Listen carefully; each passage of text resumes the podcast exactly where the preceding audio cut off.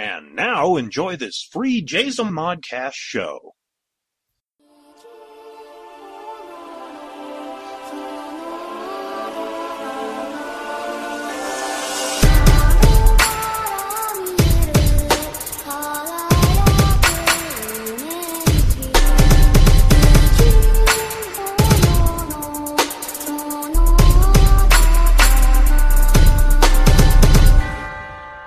Welcome to My Public Life as an American Nerd. I am your host, David K. Montoya.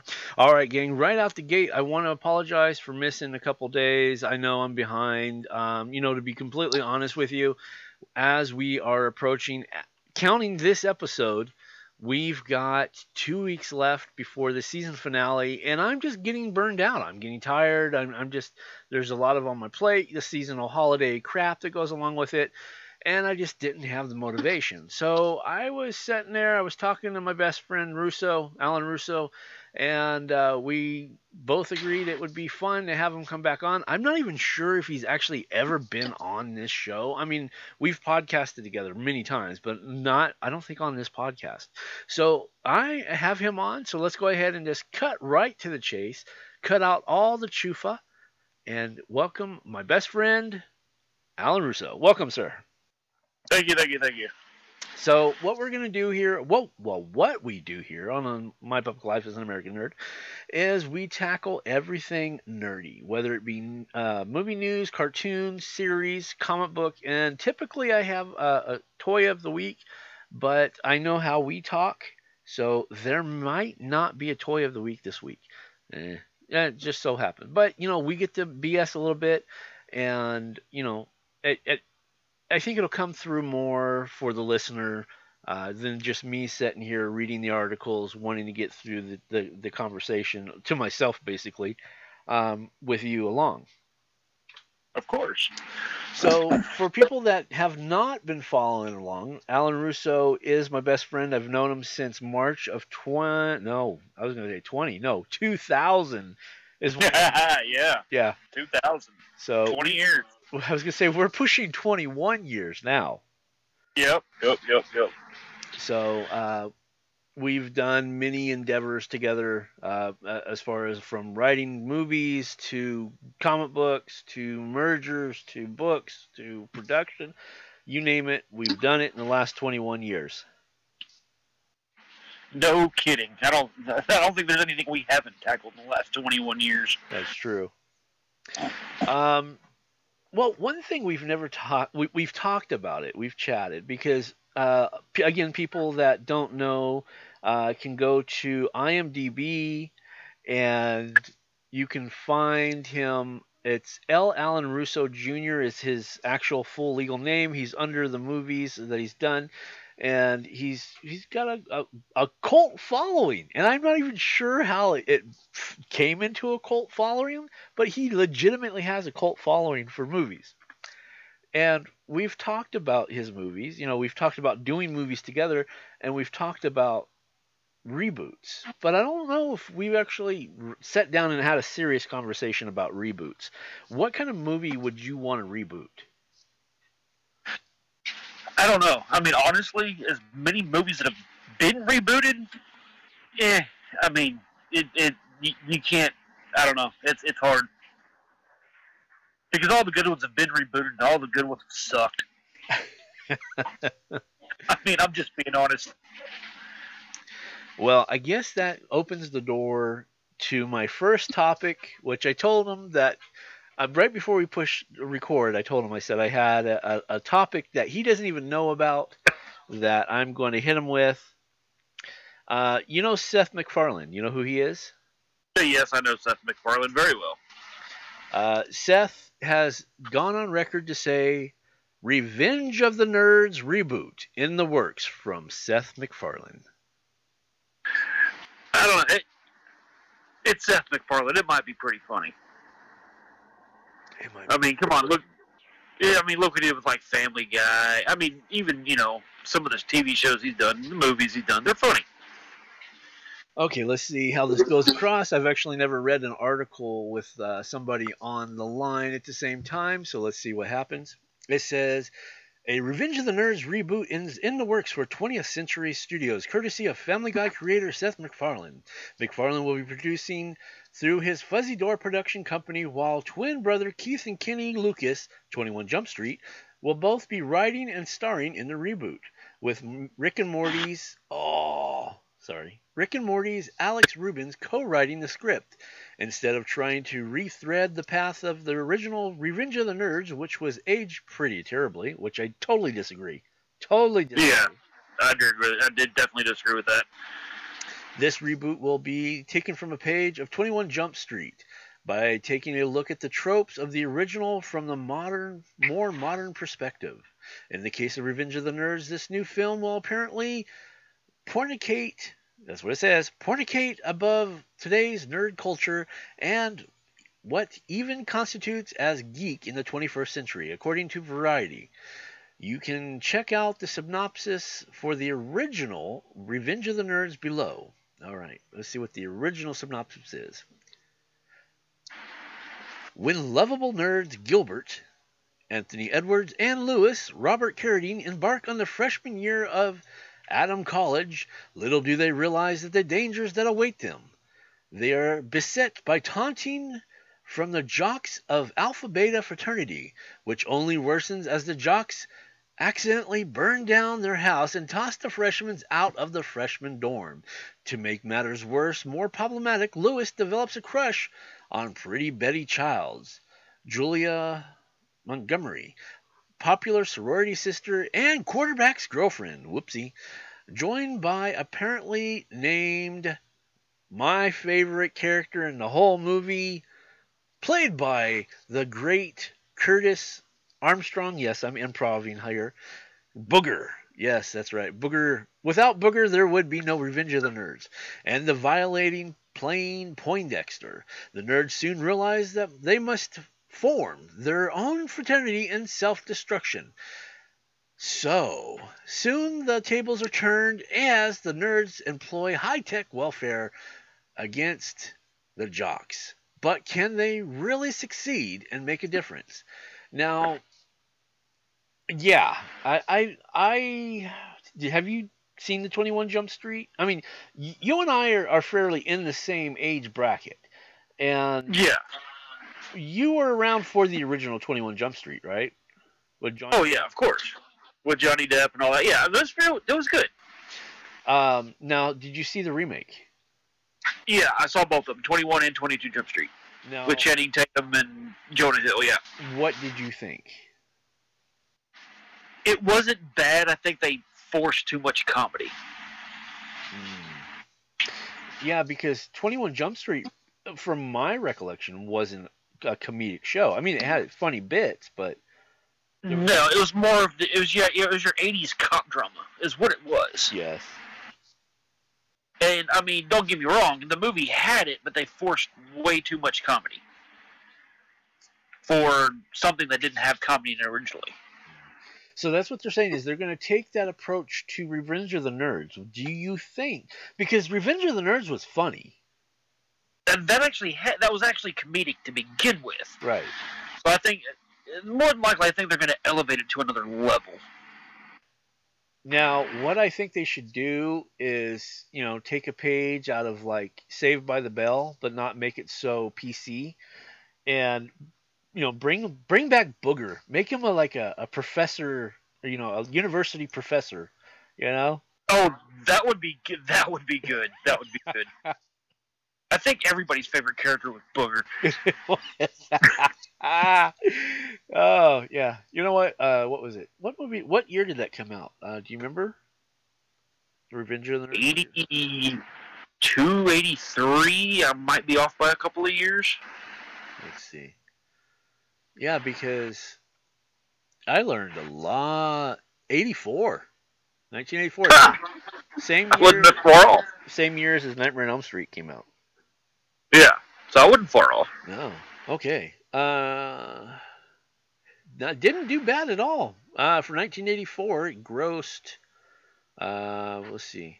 It grossed 40 million eight hundred and seventy-four thousand four hundred fifty-two. Um, for 1984, that's actually really good.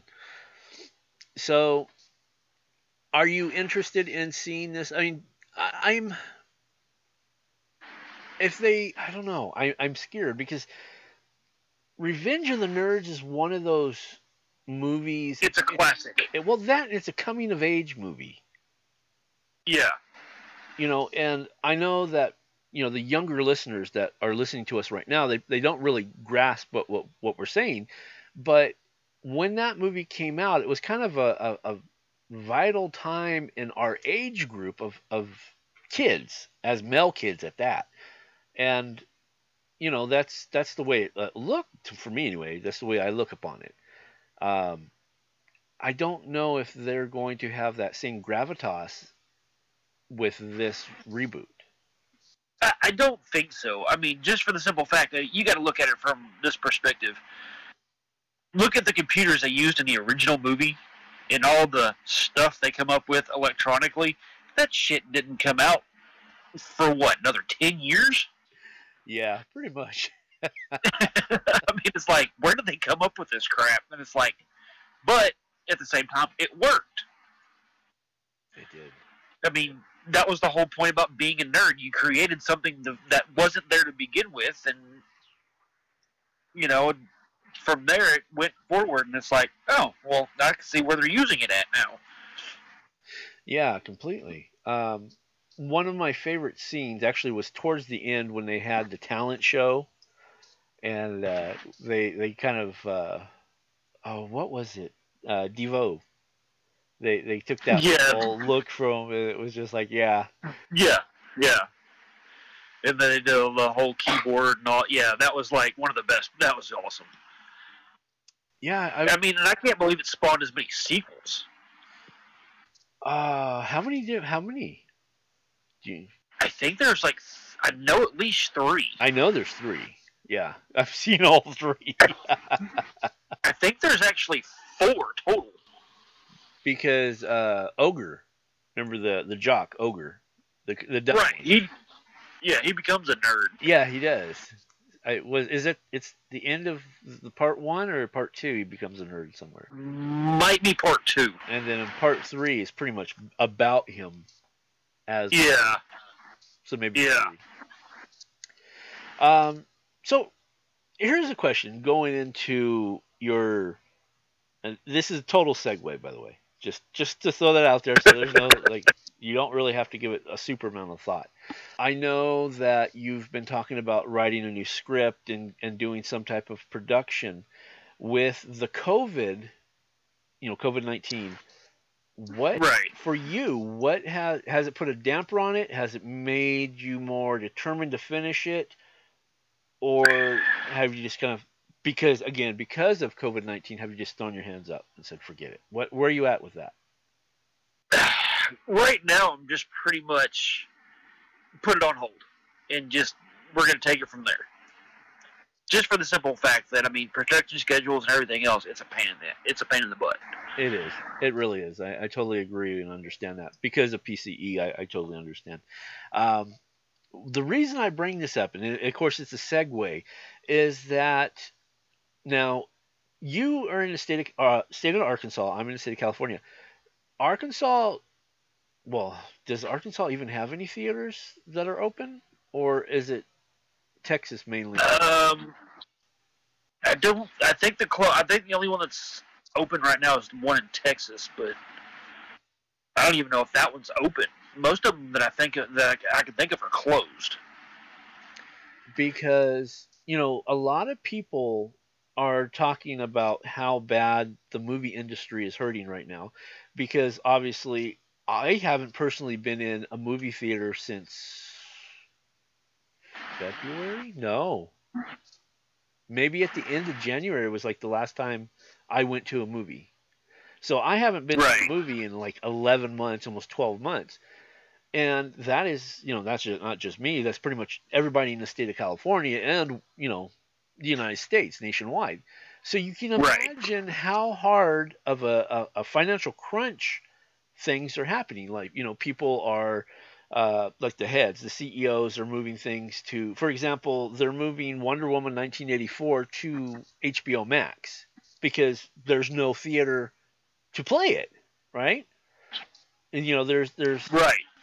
there's they're doing all this stuff to try to recoup money. They're putting it out on early, you know, and they're putting the movie out on early, but it's going to cost you 20 bucks to see a movie once, you know, on, you know, like on streaming services with like Amazon Prime.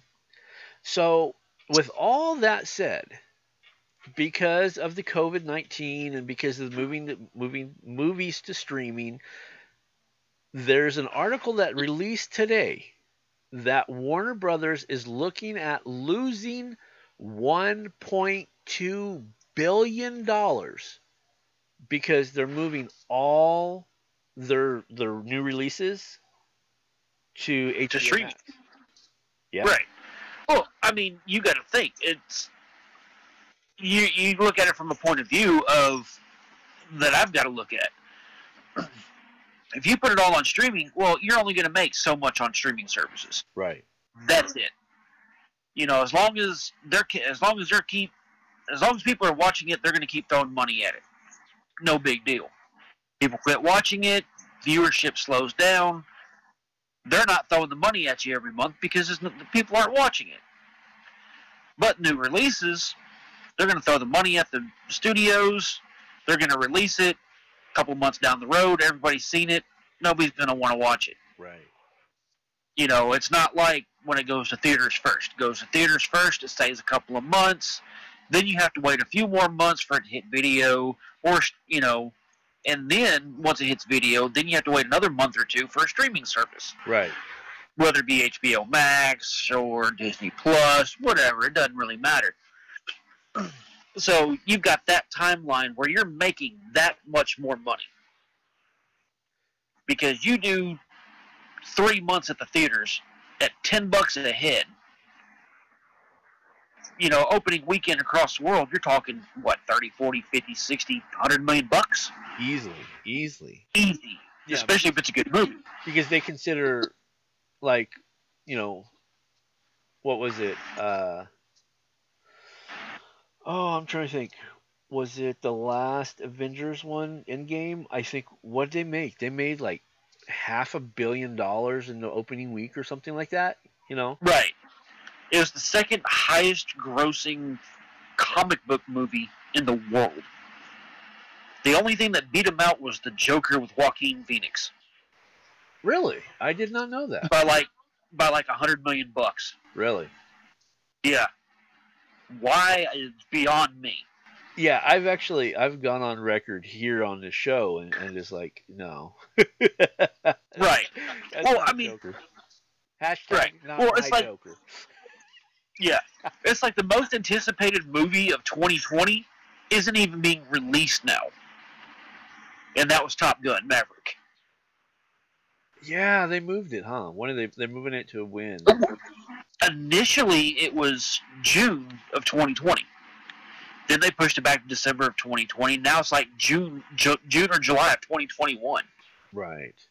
Yeah, I, I, because they don't want to release it on the streaming services. They want a theatrical release for that movie, right. and so that's and they've said it. They want to hold on to it till they get a theatrical release. Well, yeah, because you got to think about it. they're they're paying for jets, you know. they got to get Right. money back. Exactly. But I mean, look at people of our age group that grew up watching that movie that wanted to be fighter pilots when we were kids. And then you found out you had bad eyes and you're screwed. or you were too tall. yeah. Yeah. Oh goodness. Uh, okay, so let me jump into this uh, real fast and see what it says. It says Warner Brothers may lose over 1.2 billion dollars due to the HBO Max move. The controversial decision to shift all 2021 Warner Brother movies onto HBO Max could have significantly costly consequences for Warner Media. See, I didn't realize that they're moving all the releases. That says a lot about the market. It does. It really does. I mean, but you've got to look at, you know, and I think what a lot of places are going is streaming services. I mean, why not? Release it, throw on a streaming service, you're done. People are going to eat that up. Because they don't have to go anywhere. Yeah, but the only thing I see within streaming now, I like tactile things. Obviously, that's why I have a huge Blu-ray collection. Is when you see it on TV, you know, and you rent it on, you know, your your streaming service, what that kind of lessens the opportunity for home video, don't you think? The home video part of the market is going to crash. I don't think so. I mean, Netflix really, you know, Netflix, Disney Plus, it really hadn't hurt the video market. I mean, there's people like us that, you know, we I prefer myself physical media yes, because if the services go down, if they crash for whatever reason, I want to go to my favorite movie. It's on my shelf. yeah, yeah, totally. When the when the You know, when the second wave of the zombie apocalypse hits, exactly. You know, I can still watch a DVD. I might have to hook it up to a car battery somewhere, but you know, hey, hey, you know, you got you got entertainment. It's all good. Absolutely. Okay, let's see what it says. It says the decision by to call given all 2021 Warner Brother movies simultaneously released in theaters and on HBO Max. Okay, so they are going to release it to whatever theaters open right. which is now one one thing is cool. I'm I don't know I I eh, we actually have a drive-in in Barstow, an old-fashioned drive-in that's open again. So I wonder if it's going to go out. If it goes out there, we might actually make the trip to Barstow and, and watch it on the And screen. and here's one thing I've noticed here lately: drive drive-ins have actually made a comeback due to COVID nineteen. There's been several that have been closed down for years, and they actually reopened them. Just, I mean, they're showing older movies Right. that you know you can go get on DVD, you know, anywhere. You know, they're actually using physical media, but that's actual. You know, you're actually they're actual drive-in movies. It's like there's one in Texas. It's like a three-hour drive from my house. when we were out there uh, on vacation in July, we were driving around Prescott in that open area where the old drive-in used to be. I was like, imagine the revenue that. And I think I was telling you about this too. Yeah, yeah, About about the revenue that could literally you could just you know put it in a projector and project it. It doesn't. It wouldn't even need to be a new movie. People No. are just hungry for getting out of the house and being entertained and not have to worry about contracting COVID nineteen. So I think exactly. I think something like that, it, yeah, I totally see it making a big, especially Right. if this if this shenanigans runs into next year, which we all see it happening. Um, I see a bigger uh, escalation of pop up movie theaters and drive-ins. Oh yeah. Well, well, you got to think though. You know, drive-ins are making a big comeback because of COVID nineteen. But at the same time, look at us. You know, we grew up with the drive-in. Oh heck yeah! I mean, yeah, you had the physical theater you could go to, you know, 20 minutes away. You had a drive-in that was 10 minutes away. 90% of the time when we were kids, you go to the drive-in, $5 a carload. Yeah, Load up as many, you know, you loaded up the whole station wagon full of people when you went to the drive-in. start loading people in the trunk. You actually did that. Exactly. yeah, exactly. You show up in a van, you know. To one of those old Econoline vans that had held like 15 people. Yeah. Five bucks a carload, and everybody gets out and scatters everywhere. One for Ghostbusters, please. One. You know, you're all Twenty people get out of the van. Looks like a bunch of Mexicans. bring out your lawn chairs. Good times. Okay, let's jump back into this. Uh, a new report courtesy of the Moffat Nathanson. I'm going to go with that. Suggests that this release plan will cost Warner Brothers 1.2 billion dollars, though other movie studio projects that the losses will be even greater. The estimate of the dependent on how the thea- theatrical moviegoers recovers during 2021 once the vaccine for COVID-19 becomes widespread among the general populace. Yeah, I I, I kind of see that. I mean, I don't know because okay, granted, you have to get past. Yes, there's going to be you know we, we're in the the verge of having national vaccine for everybody, but even after that, Right. there's still going to be that. I mean, there's just people that are actually just terrified to have to be out in public. So I, Right. don't, I don't know if the the market, the theater goer, the movie goer, in walk-in movies, I don't think it's going to recover that quick. I really don't. I don't either. I mean, you know, you're talking. Most people aren't. They're they're going to be leery about getting out, even with the vaccine, because, you know, yeah, they might have had the vaccine, but do they still want to chance it? Right. Because half the people don't know if the vaccine's even going to work. Just you know, my opinion. Right. You know, healthcare. Well, we have no choice. It's you know, take it or Quick. you know, get COVID. One of the two. You know, Yeah. it's take your chance with the vaccine or take your chances on not getting catching COVID. Either way, your chances are 50-50. Really. Uh, let's see. The quote that we have from uh, a bigwig here is Most people think exhibition will be doing very well in the latter half of 2021.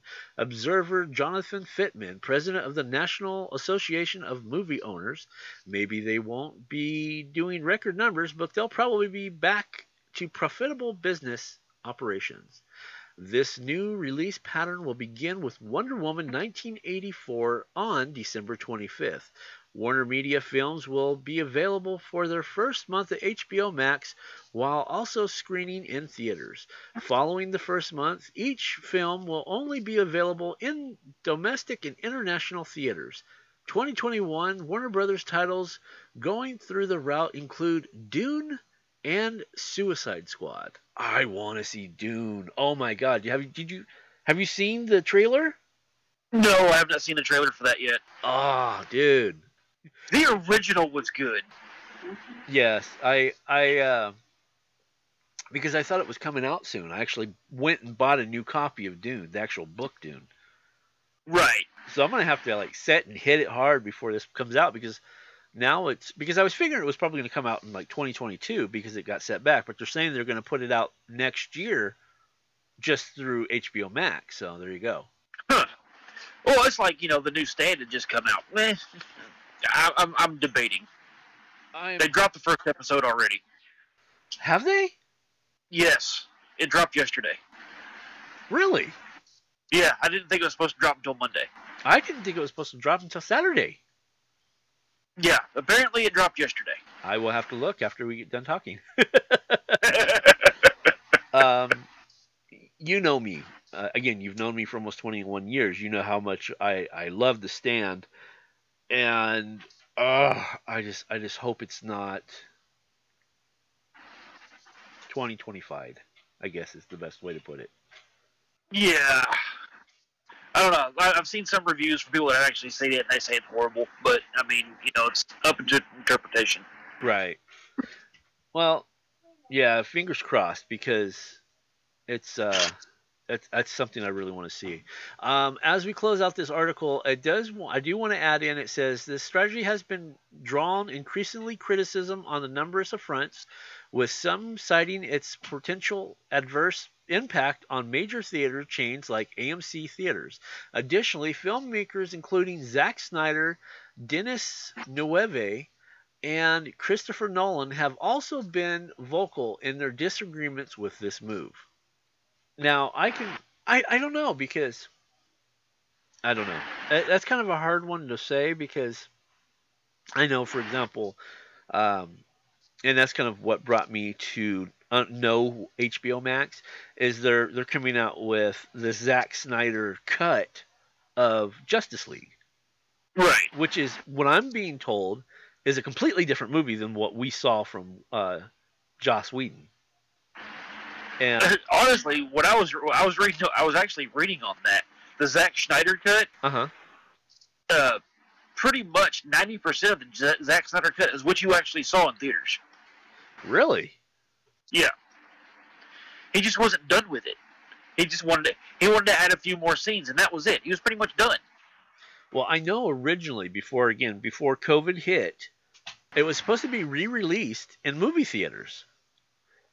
As you know as the Zack Snyder cut. So I can kind of see him because I'm sure he's got part of a back end deal, you know, for how many points on the back end that he gets paid if it were to Right. go and hit the movie theaters. But now since it's not hitting movie theaters, it's just going straight to HBO Max. His back end numbers are, are going to be really low. No, of course. I mean, but that's anybody. You know, you, you you're wanting those theater numbers. Yeah, yeah. I mean, because with those the, the theater numbers is where you're going to make your most money. Because you know HBO Max, you know Netflix, Disney Plus, you know uh, Hulu, all of them, they're going to give you a percentage of whatever. right. So let's say they release your show, your movie, whatever on their on their network as a say Shudder exclusive or Hulu exclusive, whatever. They're only going to give you so much of a percentage of their overall profits for your release. Right, and it's going to be up. So you might only get and you might only get a half a percent, but that's per person that has watched the movie right. and that's where the kicker is. So if nobody watches it, you don't get that half a percent. Right. As where if with theater distribution, the theater owners purchase the movie and that's where the money comes from into the box box office. So Right. regardless if it's a great movie or not, if it's purchased through the theater through the distribution chain, that's where the back half points come from. A lot of people don't even realize that going to the movies is sole profit. Well, once they they make that money back from purchasing from the distribution chain, the theater, that's all profit towards the movie theater. None of that move, none of the money that's seen in the box office actually goes to the studios. It's all profit on the movie theater. And a lot of people don't Well, well, there there are certain ex- there are certain things like once the like the way it's set up is like now anyway is they lease the movie from the studio, Yeah. so they don't buy it anymore. They lease it. So once the studio once they lease it for a certain amount of time, the studio owns all the rights and they get all the money from. You know, they actually make that. The studios actually make the money in the long run Oh yeah. because well, yeah, because you know, yeah, because they get a percentage of all ticket sales, and that's part of the lease part, the lease purchase part of it. They lease it. They get you know they can show it in their theaters for however long, as long as their lease is up. But a percentage of the ticket sales go back to the studio, and the other percent goes back to the movie theater. Interesting. And that's where a lot of and that's where people don't. That's what people don't see. So what? That's doing- why they say that. That's why they say when a movie makes a hundred million dollars, well, out of that hundred million dollars, maybe seventy-five million goes to the studio. The other twenty-five million actually goes toward the uh, theater. box office. Right. Okay. So, like if AM, like with AMC, you know they've got theaters all around the world. Yeah, I have an AMC So they- right down the road. That's that's where we go to is an AMC Right. theater. Right. See, I use Cinemark.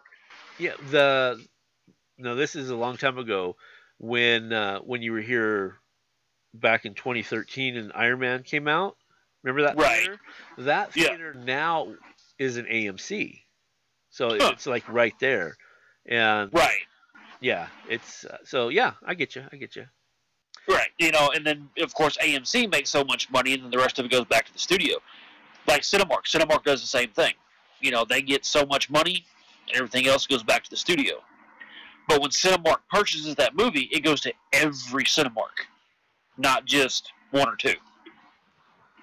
Okay, we're gonna jump to another topic here. Um, now Russo is a Star Wars fan, but oddly enough, he has never watched an episode. No, you actually watched one episode, right?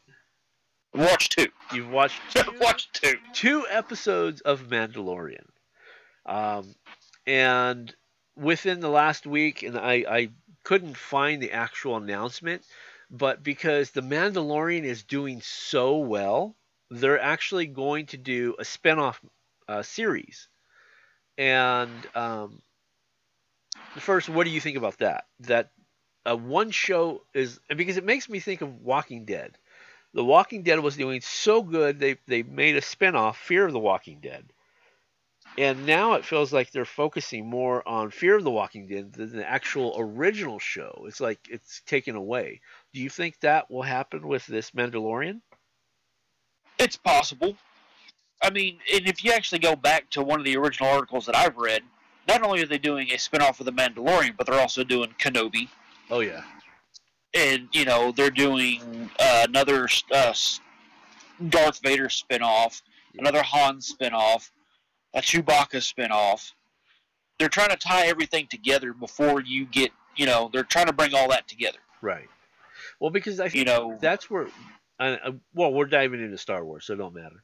Um, I I think that's they're realizing that is where the money maker is is with those characters. I mean, granted, the Mandalorian storyline that was uh, it was amazingly successful. No one was expecting it because you're not implementing. I mean, you are putting you know characters from the Star Wars universe into it, but it's not centered around characters that you already know. They're two brand new characters. Right. But the money is in with Luke, Leia, Han, Chewie, C3PO, R2D2, you know, uh, Vader. Which to jump back to um, what you said about Obi Wan Kenobi movie. Um, I was going to mention this, but we're getting low on time, so I'm just going to go ahead and throw that out since you brought it up. Um, Hayden Christensen has confirmed to return as uh, he's. It's probably going to be uh, you know him just in the suit or maybe flashback shots, but he will be Darth Vader, Anakin uh, Skywalker in the Kenobi movie. Right. Well, see, from what I was looking at, what with the Kenobi movie, it's supposed to fill in parts that the prequels didn't. So you know, it's supposed to add to the prequels. So uh, I went and I actually, I think I showed you, didn't I? I uh, I actually went to Barnes and Nobles with the girls and, and bought the book Kenobi. Right. I can't wait to get some free time and read it. I mean, but Star Wars is a huge franchise. No matter what, no matter what you do, Star Wars is a huge franchise. Uh, I mean, go ahead. and I, I think that's the reason the Mandalorian was such a huge hit.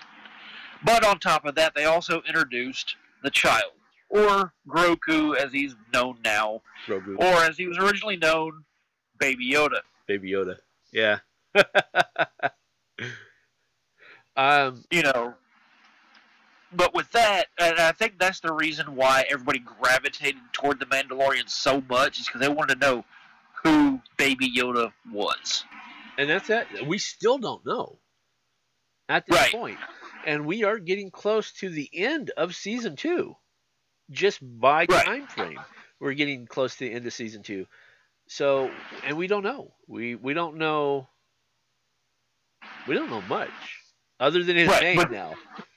Right, but you don't know much about Yoda's species either, other than the fact that they live to be almost 900 years old. Right. So, other than that, there's and there's only one other known Yoda species to be alive through the whole Star Wars, you know, up to this point. The the female, right? Um The female that was in the council. Yaddle. Yaddle. Yeah. Yeah. Those two are the only, you know, two other than Grogu that are known. Uh, you know, that's the only two known uh, species. Besides, you know, those are the only ones that are known in the Star Wars universe. Right. All right, I'm to hit you with this one. Um, it says Star Wars Pedro Pascal, which is actual The Mandalorian. That's him. Uh, expects to join the the Mandalorian spin-off. Mandalorian star Pedro Pascal believes that Din Djarin will appear in recently announced Disney Plus series of As- Ahsoka, I can never pronounce her name right, and Rangers of the New Republic. That's the name of the new show that's coming out. It says Star Wars fans could be getting a lot more of the Mandalorian spectacular bounty hunter should Pedro Pascal get his way. The actor hopes that his galaxy trotting Din, Din Djarin plays a role of some sort in the newly announced Star Wars spinoff for Disney Plus, telling comicbook.com that he, quote in quotations, has to be in them. Pascal believes it would do fans a disservice if Disney were to keep Mando from appearing on a recently announced Ashko Ashka Ashka. Good God, I just realized what character they're talking about. Ashka, the Jedi, the the one that um oh, oh my God, what's her name? Um, she was in uh,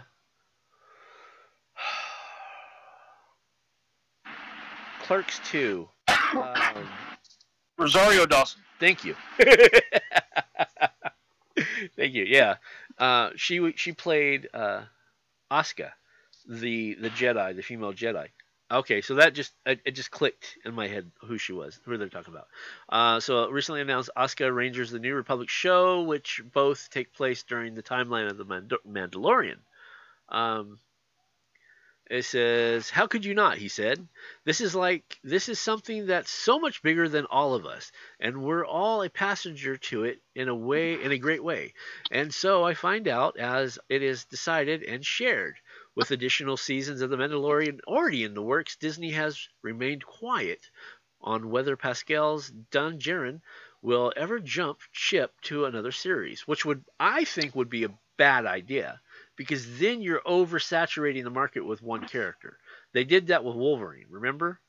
Yeah, they and then, did. And then Wolverine, everybody, everybody was like loving Wolverine, Wolverine, Wolverine, Wolverine. They oversaturated him. They had him in the X Men, X Force, Avengers you know, they had his own solo. Yeah. You know, he was dating Squirrel Girl. He was like, you know, every right. He was a yeah X Force Cable. I mean, it didn't matter. And then people got sick of him because he was everywhere. If you do that to uh, Pedro Pascal's character, the Mando, Mando um, I think that would be the same thing. I think people would be just like getting sick and tired of seeing him. To let you know, let them stick. Have them go ahead have them pop in from time to time, you know. Yeah. But not every single week. Oh no no no! Pop in from time to time. You know, let the storylines kind of run together. Crossover from time to time. Yeah, like do like do certain crossovers, like where it's not a complete crossover where they hint at one thing in one in like say the Mandalorian, and they explain it in the other. See, that would be good. That would be a whole story. That would make sense. Right. You're you're ta- you're taking two episodes, you know, two different episodes at the same time from two different shows, making one storyline. I would I would be behind that. Right, because like you've got Mando doing one thing in this, and he talks about this, but they don't go into a whole lot of detail. You go over to the other one, and there you go. There's the rest of the story. Yes. Uh, it says last week the studio announced that it would be giving Rodario's, Rosario Dawson uh, her own series after her appearance on The Mandalorian in recent uh, recent episode, which was absolutely great. And the Jedi may soon return. Pascal hopes the Djarin will soon will be given the same opportunity. Um, yeah, I mean, why would they not? Well, of course they're going to keep that franchise going, the Mandalorian franchise.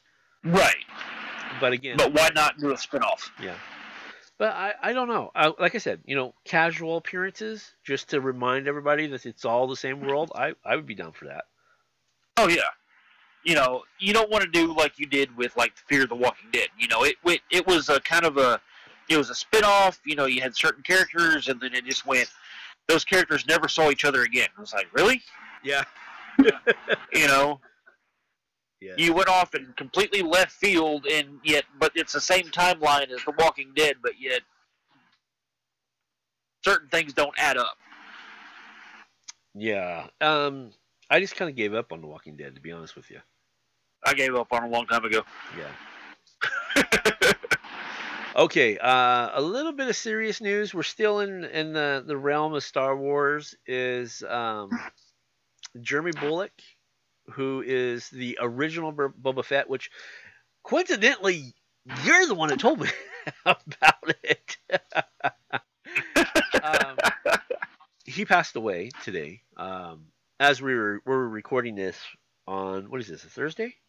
Yeah, Thursday. Yeah. So he passed away today, Thursday, the the seventeenth. Um, he was the original Boba Fett, um, and it says Jeremy Bulloch, who portrayed Boba Fett in the original Star Wars trilogy, has passed away, according to the young Boba Fett actor Daniel Logan. Uh, Jeremy Bulloch, the man who brought Boba Fett to life in the original Star Wars trilogy, has passed away. Daniel Logan made the announcement on his Instagram account. Logan portrayed a young Boba Fett in 2002's Star Wars Episode 2 Attack of the Clones. It's and I don't know why he's yelling, but I'm not going to yell it. It says it brings me to tears to announce that Jeremy Bulloch has passed away, and it's all in, in caps. That's what I'm saying. I don't know why he's yelling. Um, and then it says Logan wrote on his Instagram I don't either. while sharing a photo with himself and Bulloch, R.I.P. legend. I, I'll I'll love you forever. Conventions won't be the same without you. May the force be with you always. The official Star Wars Twitter account also posted a touching tribute to Boba Fett actor, and uh, yeah, it's it, it is sad. I mean, you know, it's it's It is. you know, not only I don't know, it just it seems like the generation that built this franchise is just disappearing. You know, and I mean, uh, obviously, Right. because Well, I mean, we lost Carrie Fisher last year, yes, Yep. and then him this year. and then I mean, don't forget uh, uh, the original Chewbacca. Um, oh, what's his name? I just yeah. Uh, yeah, crap, I can't think of his name. yeah, he passed away recently too. So Oh. I can't remember. I can't remember either. But I mean, you know, and, that, and that's sad that you know you look at it from that perspective that we're losing a lot of the older icons we grew up with. Because I mean, and they're not that old. they're not. Well, I mean, You know, you're talking 60s and 70s. He was 75, 72. Uh, does it tell you what how old he was? No, it doesn't say. I mean, I'm just scrolling through. See, that's the nice thing about having someone to talk to is usually I read the entire entire article. Well, you know, I read the entire article. Right. But you know, now I just get to read tidbits, talk about it, and, and keep going. So it's, it's a little bit fun. Right. What I usually do.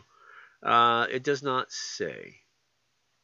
Um, I think the one that I sent you earlier said he was 75. Yeah, I know. But uh, I mean, again, it's it. I guess it's debatable. It is. But I mean, you know, when you when you look at it from a perspective of our age group, you know, it's they were our age when they became our idols. yeah, that's true.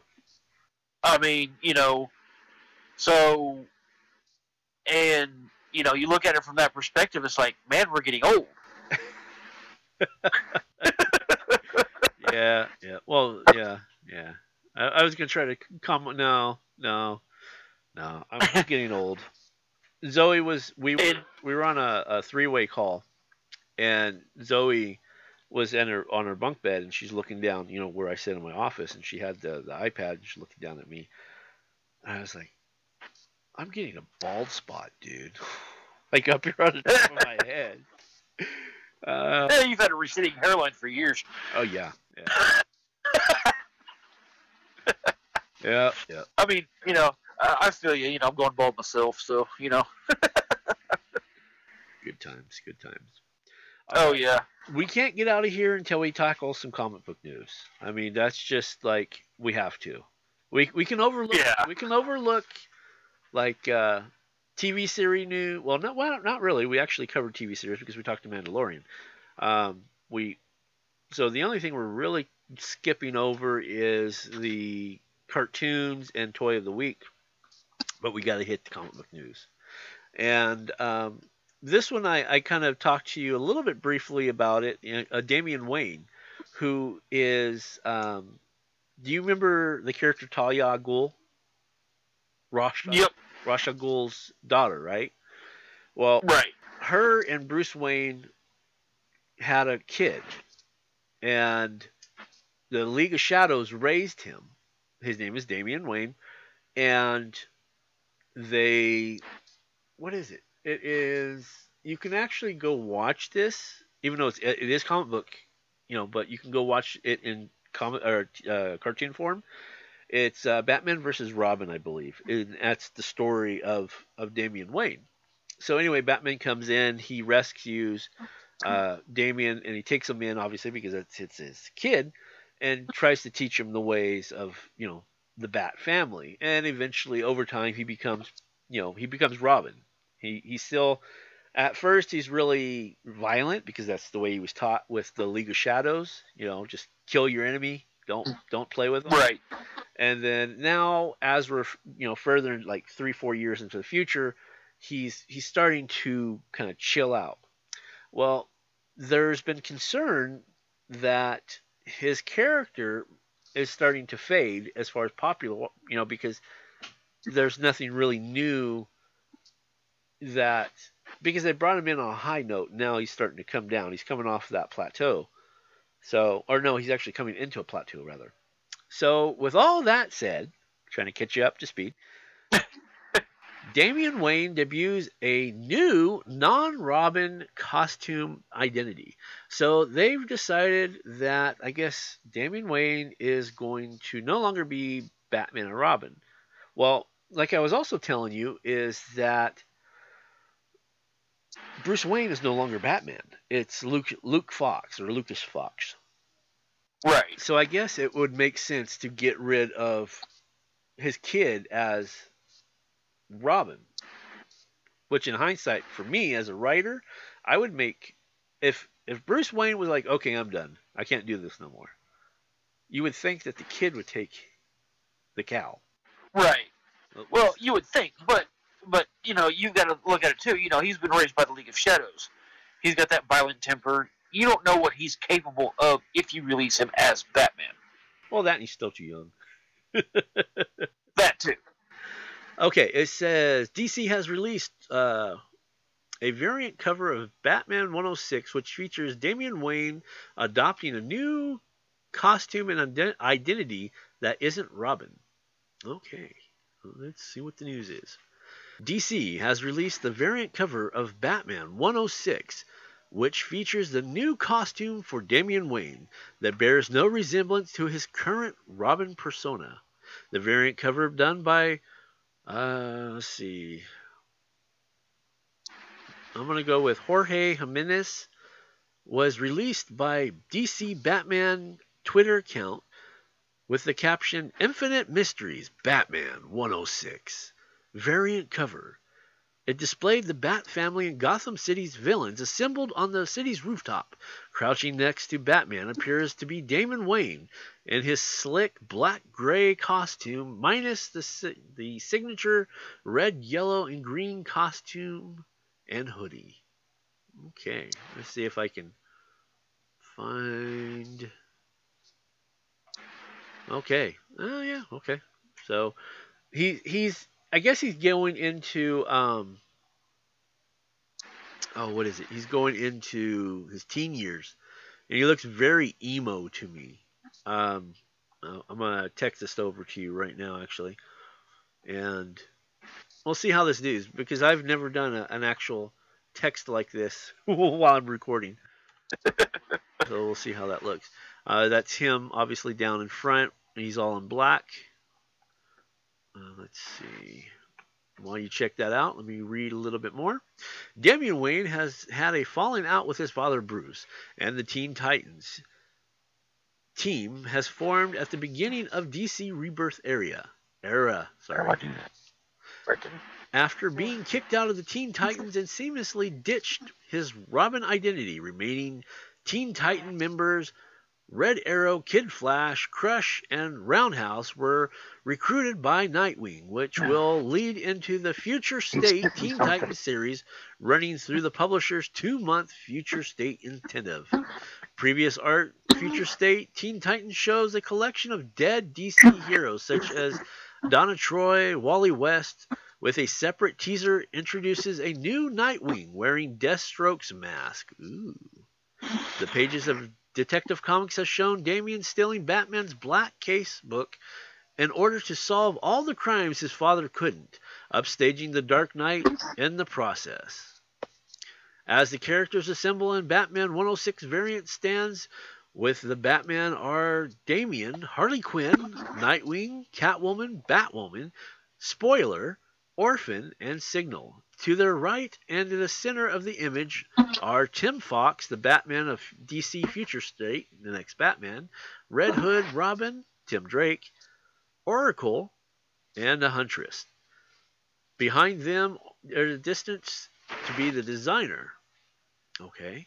Finally, the left side of the artwork showcases Joker, Punchline, Ghostmaker, a mystery character, and Grifter. Okay. So, what do you think? Eh, I think it's a little emo. But, you know, that's just me. So you, you agree? It's like an emo stage of Batman. Oh, yeah. Eh, eh, eh, well, I mean, more like, you know, because, I mean, he's supposed to be what, Nightwing? I mean, come on.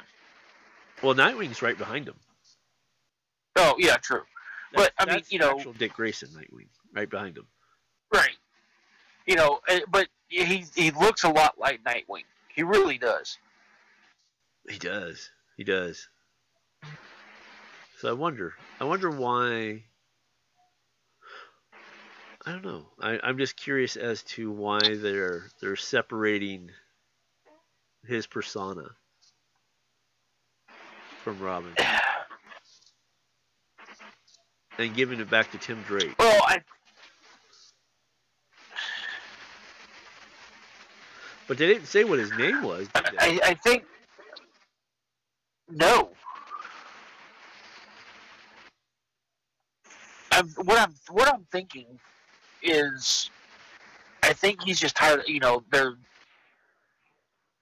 They're trying to they want to rebrand him. I guess. revitalize the character. Yeah.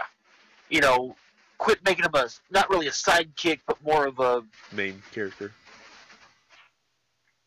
Yeah, you know he's no longer, you know, because now Bat, you know, Bruce Wayne is no longer Batman.